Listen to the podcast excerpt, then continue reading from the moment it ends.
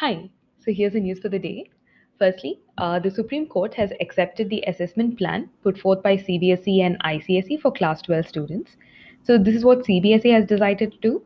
They are going to consider the marks of past 3 years for evaluation, 40% from the 12th pre-board exam and term tests, 30% from 11th grade exams, and 30% of 10th board exam marks. And unlike CBSE, ICSE has gone a step further and has decided to take into account past 6 years' marks. Fun. Okay, right. Next, Russian and the US presidents met each other in Geneva after the conclusion of the G7 summit there. This was a much hyped event, mostly because the relationship between the two countries have hit rock bottom in the recent times. And there are many events that led to this deterioration, and some of them are the ransomware attacks, allegedly by Russian hackers on critical US infrastructure. Second, Russian meddling in US elections. Russian annexation of Crimean Peninsula of Ukraine and its human rights violations, especially in the context of its opposition leader Navalny. Trump's decision to not extend the new START treaty, by which both countries had conceded to reduce their nuclear stockpile by half and agreed upon a verification strategy. This was overturned by Biden in February. Lastly, the ambassadors of the two countries were recalled as a result of this fallout. Also, President Biden recently called President Putin a killer, and Russian TV channels reported of the summit by appreciating Biden for safely descending the stairs of his aircraft without falling.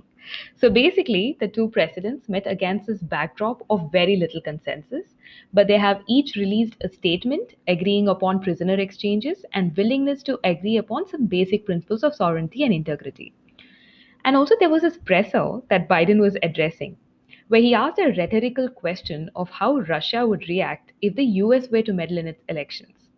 Not sure how many countries are rolling their eyes right now, but there is also this video of the two shaking hands before the talks commenced. And really, that is just one more reason to appreciate and love foreign policy and international relations. They seem very structured and abstract or vague, but really it is only an extension of personal relationships, of experience, of language, and temperaments. Right, end of digression. Moving on. The next news item I wanted to discuss has been in the news for a while now. So few governments and private industries alike have publicly committed to net zero emissions by either 2030 or 2050. So what does net zero mean? In essence, it means a reduction in their emissions along with using methods to remove the greenhouse gases.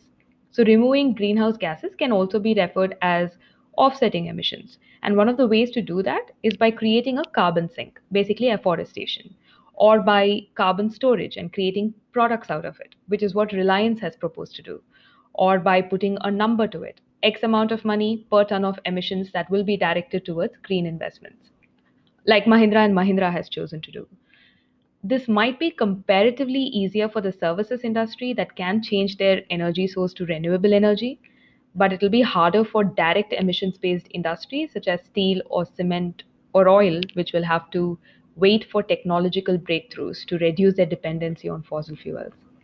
But this might all be worth it because empirically, according to the Carbon Disclosure Project, they stand to lose 7.14 lakh crore rupees in the next 5 years if no action is taken to mitigate the risks of climate change.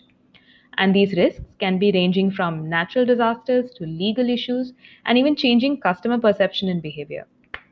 So that's it. Right. And before I end this, I have one last mango story. And this one is about the Chausa variety, which is popular in North India, which is arguably the best according to certain mango battles. Know why Chausa is called so? So, when Humayun acceded the throne after Babur, he temporarily lost the kingdom to an Afghan warrior, Sher Shah Suri, in a battle at Chausa, which is in Bihar. And he named the mango as a tribute to his victory at the Battle of Chausa. So the Suri dynasty, it doesn't last very long, but Sher Shah Suri is highly regarded as an able and efficient ruler of the time. So done. No more mango stories. Thanks for listening. Bye.